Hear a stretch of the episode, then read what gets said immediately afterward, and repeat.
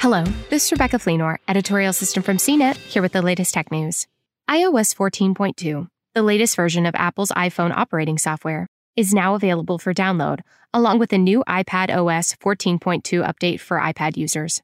Along with cosmetic add ons like new emojis and wallpapers, the software teaches the iPhone a couple of new tricks, including intercom support with the Apple HomePod smart speaker and LiDAR based people detection for the iPhone 12 Pro and Pro Max.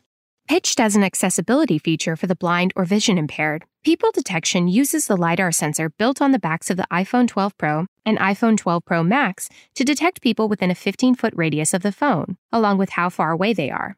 Quick alerts about people nearby could, for instance, help someone who can't see tell them when to move up while waiting in line. Meanwhile, intercom support for the Apple HomePod is just what it sounds like. It'll let you use your phone to broadcast a quick message through the speaker. For example, you could alert family members in another room that dinner is ready.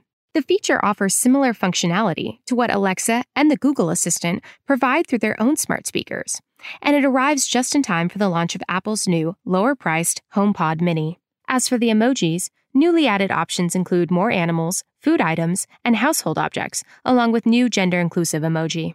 For more of the latest tech news, visit cnet.com.